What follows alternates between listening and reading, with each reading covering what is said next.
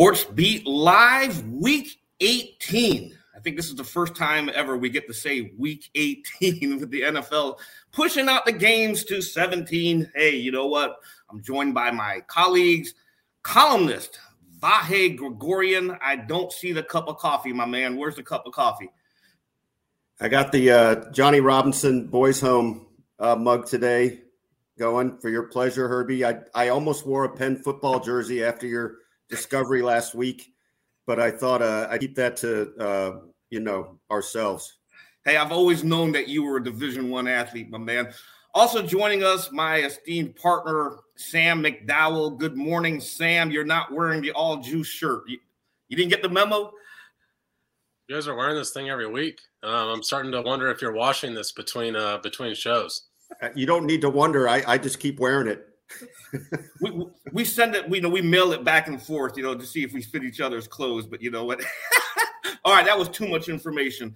Gentlemen, the Broncos uh, obviously get ready to play host to the Kansas City Chiefs. Uh, last week, coming off of a loss. Before we look at the Broncos game, we got to look back at two specific plays that have come up a lot this week. Andy Reid said Tuesday, you know, we're on to the Broncos. But unfortunately, there were two plays that continue to stand out in the 34 to 31 loss to the Cincinnati Bengals last weekend. Specifically, the third and 27 play, and the other one, the freeway play that never materialized. Uh, Sam, let's let's start with you. Third and 27. I know you've written about it a couple times already this week because it does keep coming up. Walk us through what happened on that third and 27 play against the Bengals, please. Well, I mean, it's it's the biggest play of the game in terms of the impact on the game. So, um, you know, I mean, it's it's the conversion with what is it, three and a half minutes left to Ja'Marr Chase on Charvarius Ward one on one down the sideline, and there's a question about whether or not Charvarius Ward should have been left one on one against a guy that had already had 250 yards on him by that point. Um, and the reason he was one on one is the Chiefs brought an all out blitz. Uh, so we we've asked Steve Spagnuolo about it. To his credit, whether you agree with his decision or not, um, he uh, he explained why he arrived at that decision, and it was, hey, we it was they were at the 41 yard line. It was third down 27. If we force an incomplete pass here, they're going to have to punt. and They're going to wind up with zero. But unfortunately for the Chiefs, Joe Burrow wasn't thinking about just getting in field goal range either. He he he was actually quoted after the game as saying, "We know who's on the other sideline," referring to Patrick Mahomes. We can't settle for three. We've got to get seven. So that that call of the all-out blitz played into the Bengals' hand because they were left with one-on-one coverage with their stud on the outside, and um, and it resulted in a first down that set up the game-winning uh, the game-winning field goal and left the Chiefs with no time to match. Vahe, I know you wrote a column on this game, excuse me, on that play uh, after the game and Sam just articulated exactly what occurred there. From a columnist point of view, what did that play do to the Chiefs' psyche? Well, look, I, I, first of all, I don't remember in, uh, and it's probably happened, but a few years ago. This is the maybe the most um, uh, hindsight um, heavy kind of week I can I can recall since Andy Reid's been here.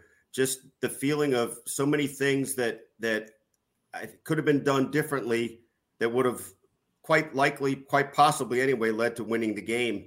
Um, so the third and 27 is right at the core of that. I, I, I think that you can you can make a case that there were many different reasons they lost this game, right? There were many different reasons they lost this game, but the one play that really it pivoted on in a lot of ways was that play, um, simply because it it was controllable in in their approach, and they even even the ramifications of of give, giving up 20 yards there are that you give up a field goal at, at worst case scenario. Um, so I, I just think it was a, a, a really a, an important miscalculation. And I think one of the reasons we're talking about it is not only how it affected them in terms of their seeding, but what it says about their ability to adjust on the fly after so many things have been going going uh, so well these last couple months. So it it it just uh, for their sake, for both the coaching staff and the players, I hope it's a, a, a bit of a wake up call. Yeah, and they needed a wake up call. And you mentioned adjusting on the fly, and, and I'm going to pose this question to both of you. How surprising was it, given the game that Ja'Marr Chase was having, that they continued to lock up Ja'Marr Chase one on one?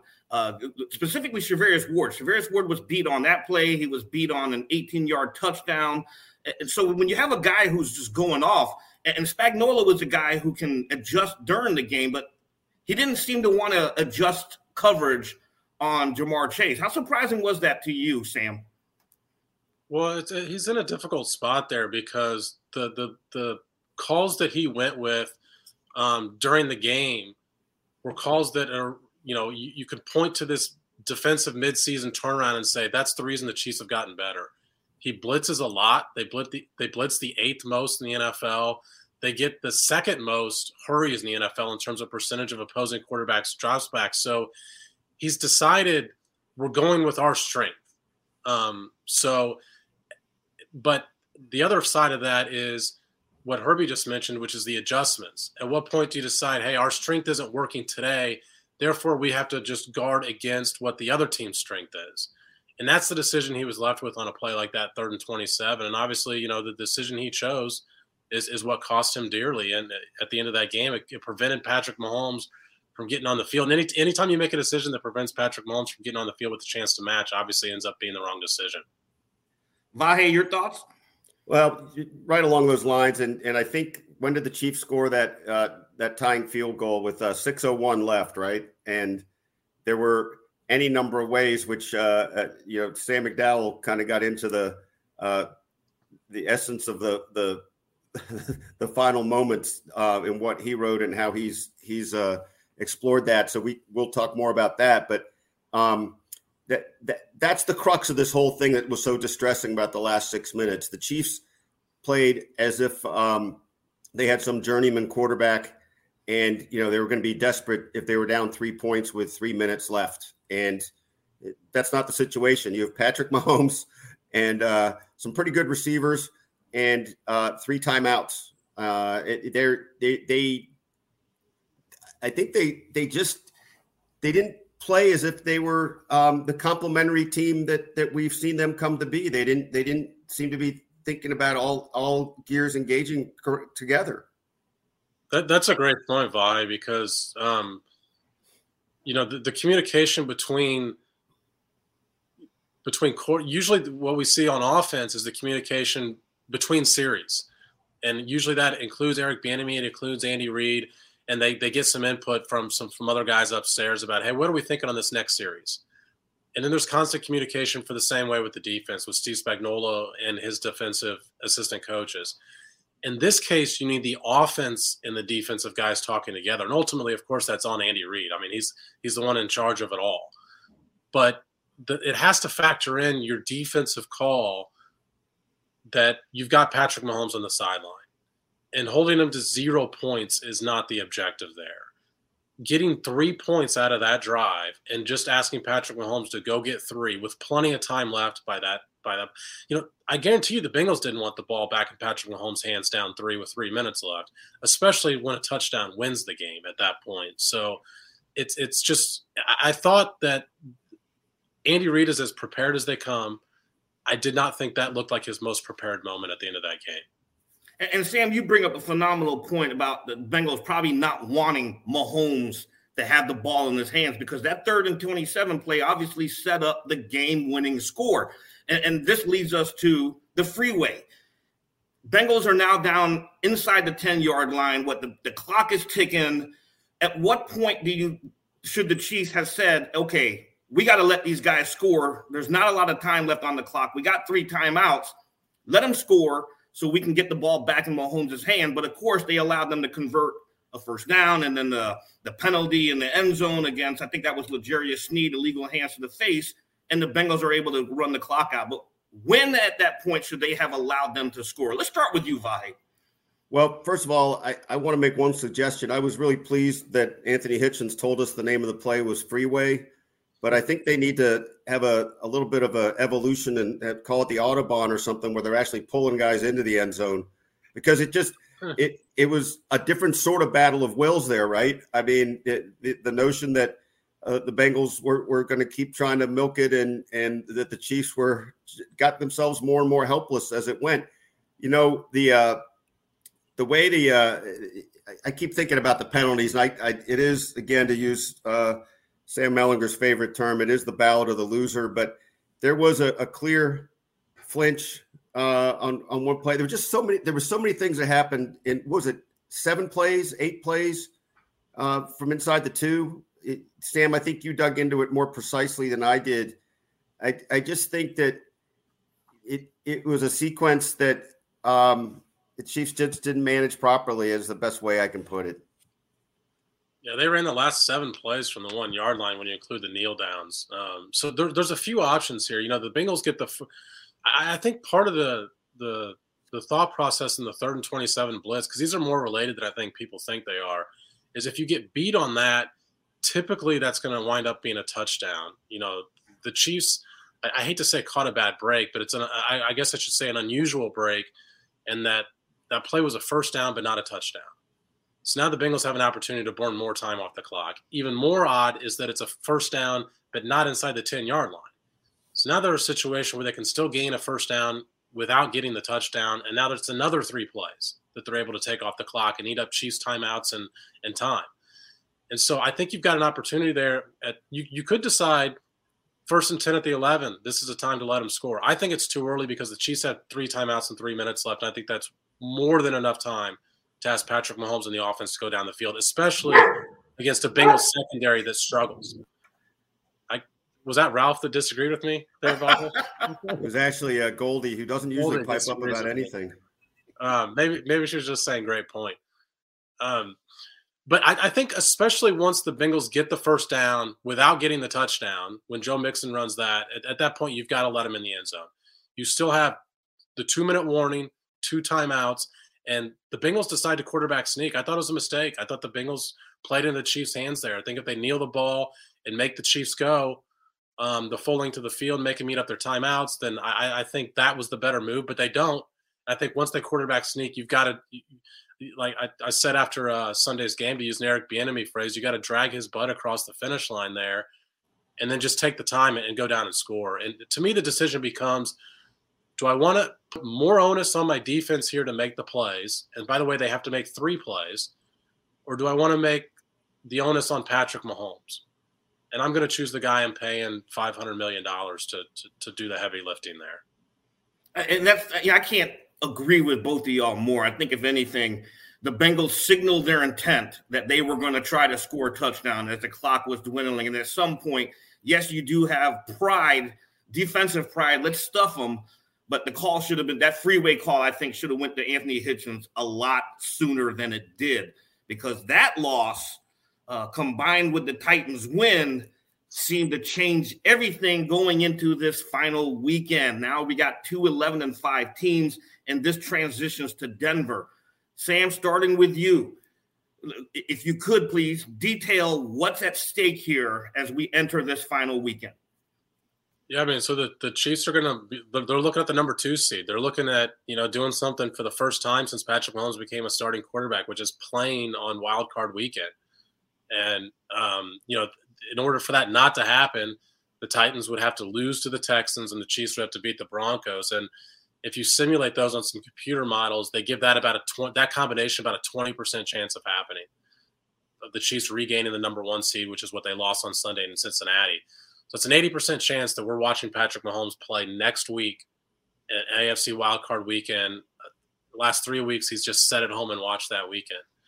So yeah, there's a there's a ton at stake this weekend, and you know the oddity, of course, is that the Chiefs play first, um, so they've got to play their guys. You know, obviously, if the Titans had had this game, you know, the Chiefs could potentially rest some guys, and um, that's that's part of the reason I think the NFL switched this game to Saturdays to make sure that you know one of their one of their primetime teams with a lot of star players is, is putting those star players on the field on Saturday.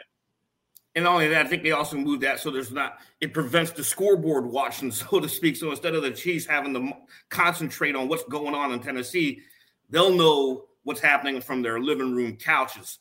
Vahe, the, the Chiefs all this week have said we got to have short memory. We got to have short memory.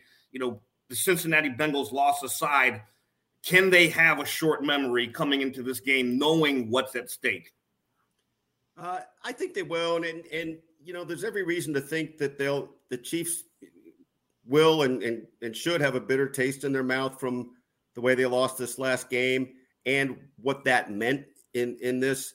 Now it is one of those classic cliche scenarios where you don't want to lose, uh, make the first game, you know, feed into the second lo- straight loss. I mean, it, this because of the way it's worked out, they got to play. They got to play to to win, and and this game has great meaning. I, Sam, I think you've looked at this harder than I have, but I, you know, it's not just one or two is the, in question here. It's it's it's a whole matrix of things depending on how three other teams with 10 and 6 records go if the Chiefs don't win. Yeah, you know, or 11 I, and 6, I'm sorry. Yeah, you know, yeah. I, I, I think um, some of these other teams that could potentially hop them, you know, it seems like the Bengals are going to rest Joe Burrow and potentially rest some other guys as well and just concede the fact that they could be that number 2. Now maybe I don't I don't know if they would change course if the Chiefs lost on Saturday since they will have that information first. Um, but it seems like that's their plan as of now. Um, but yeah, I mean, technically the Chiefs could fall too. You know, if they if they lose, and regardless, and this is something else that I've looked at. I mean, the AFC path is considerably more difficult than what it's been for this team the last two years.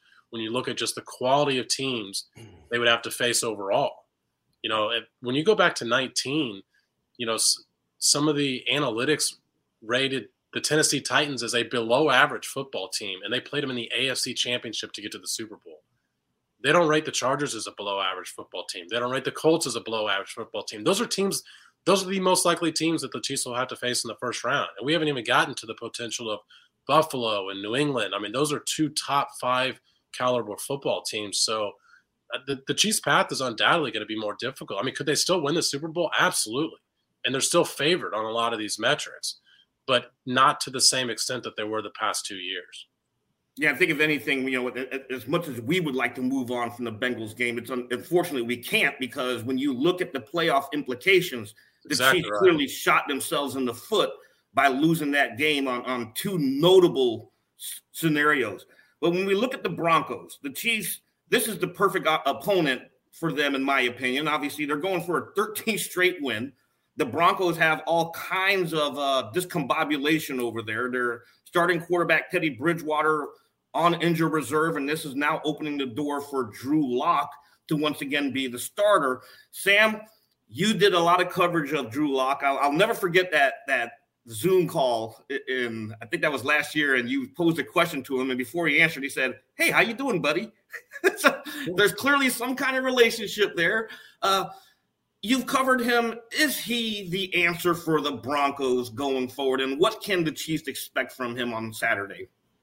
Yeah, you know, I, I think that um, I think that the Broncos made a mistake by not figuring that answer out themselves this year. You know, they went with Teddy Bridgewater this year, and maybe that told us that they've already determined that the answer is no, that he's not their future. Um, but I just thought that the margin between Teddy Bridgewater and Drew Lock was so small that you just had to play the younger guy and see what you had. And because they didn't, we don't have a lot of tape on Drew Lock from this year to see if he's made progression from year two to year three. And it's become a much more difficult question to answer. And by the way, the Broncos have gotten nothing out of it. They're not going to make the playoffs this year.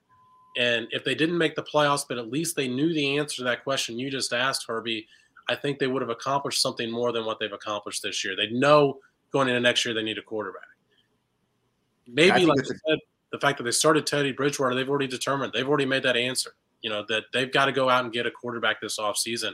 I tend to I, I tend to think that's the most likely scenario is that the Broncos are going to be in the quarterback market looking for a veteran guy, um, you know, somebody that's an improvement on Drew Lock and Teddy Bridgewater. Um, but you know that Drew Lock is going to be fired up to, to face the Chiefs, especially in the season finale. And matchup wise, it's really interesting for the Chiefs to me because – the Chiefs got burned on explosive plays, one-on-one coverage last last week. Nobody likes to throw the deep ball more often than Drew Lock does. If he's got a guy one-on-one, it doesn't matter if that guy's open or not. Drew Lock's going to give his guy a chance. So there's some interesting matchup things involved with that as well.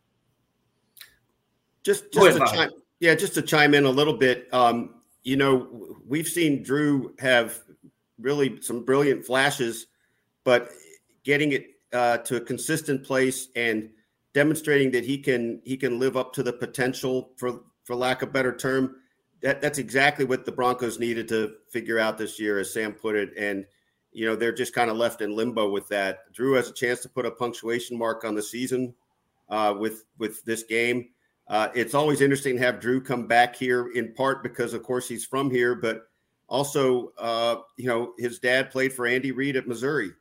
And so there's a you know an interesting long time relationship there. Uh, and drew has drew has not had the kind of day he's he'd like to have against the chiefs yet. And i'm sure that that's uh that's that's a real motivating point here in a lot of ways for him this week what strikes me about drew lock is if y'all remember in 2019 when, tyrann mathieu of all people you know came away impressed with drew lock and said the kid's got a future so to see his how his path right now in denver has has progressed. You know, it is kind of disappointing for people who do follow him. And I, I believe, you know, if you were to ask Drew Lock, he would probably say the same thing uh, that it has been disappointing. The, the Chiefs, though, let's, let's talk injuries real quick. Clyde Edwards-Helaire missed practice on Tuesday and Wednesday. Uh, Lucas Niang, who suffered a knee injury against the Bengals, didn't work. Uh, you know, but that's a season-ending injury, so the Chiefs are probably going to make a move on Friday with a player from the practice squad. Uh, Sam, if Edwards-Helaire does not play, or do you think he will play? Because Andy Reid said, "Hey, there's a chance." You know, he said that on Tuesday, but two straight missed practices. What do you think they're going to do with Edwards-Helaire? Yeah, I don't think it makes a lot of sense to play him. Um, you know, I, I, think that the, the, ideal scenario would have been uh, that you got the first round bye and you gave him an extra week, and you know that's out the window. So now, if the whole goal is to get him back for the playoffs, you know that that you've accelerated his timeline that he needs to get back. I still think in order for him to play in the first round, you'd like to see him out there in some capacity today. Um, now we'll see. Maybe maybe they're, you know, we know he's doing work behind the scenes, right? Even if he's not on the practice field. So, um, but you know, Eric Bieniemy said that Darrel Williams had his best game, and and Harvey, I should kick it back to you because you asked Darrel Williams a couple questions, um, and you know the, the Chiefs are pretty high on what he's he's been bringing to them lately. Yeah, Williams is, is having has the opportunity right now going into this game to set a career mark with a thousand total yards in the season. He's never done it. Fourth year in the league, just needs 37 yards, just 37 yards, you know, and then he'll be fine. Well, you know, when you look at him as well as Derrick Gore, Vahe, do we believe that the Chiefs should rest Edwards-Helaire for the playoffs?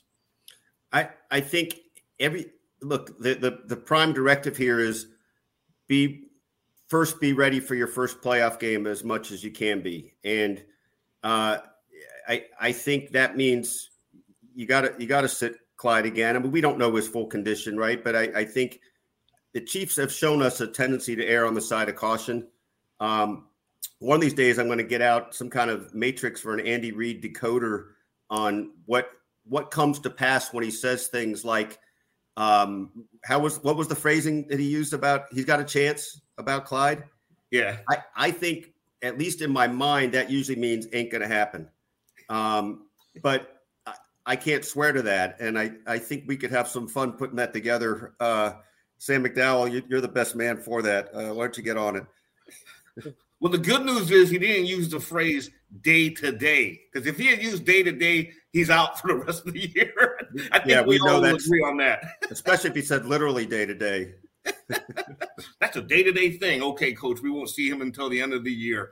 Hey, as, as we get ready to wrap this up here, let, let, us go with some predictions here. Sam, I know you do your predictions, but Vahe, Broncos, seven and nine at Empower Field at Mile High. I, oh, that's a tongue twister to me. What's your projection? What's the X factor in this game for the Chiefs to come out with a win? Uh, I think they'll have the offensive juice they need. Um, and, and, I think the Broncos are a little bit of a wild card to me offensively. I I, I don't know if we've seen a, a, a little step back with the Chiefs defense or if we've just seen a blip. But I'm going to say roughly uh, 31 to 21 Chiefs. Sam. Yeah, I think the Broncos are a wild card overall because I think it's it's pretty well known within that locker room that it's probably Vic Fangio's last game. Um, sometimes that can get a team up sometimes when you're out of the playoffs, you don't you feel like you don't have a lot to play for, and that part of it shows. Um, so I, I, it's very tough to predict what Broncos team we're going to see. Having said that, Vic Fangio defenses have given Patrick Mahomes trouble. Um, so I don't know that we're going to see the same sort of consistency we've seen from this offense over the last four weeks if they can ride that momentum into the playoffs. Um, but I don't see how the Broncos are going to score a lot of points. So I, I, do still think the Chiefs win. I think the defense gets back on track in that sense. Um, so I'm going to say about 24 to 13 uh, Chiefs. I'm also going to pick the Chiefs. They're going to roll in this game.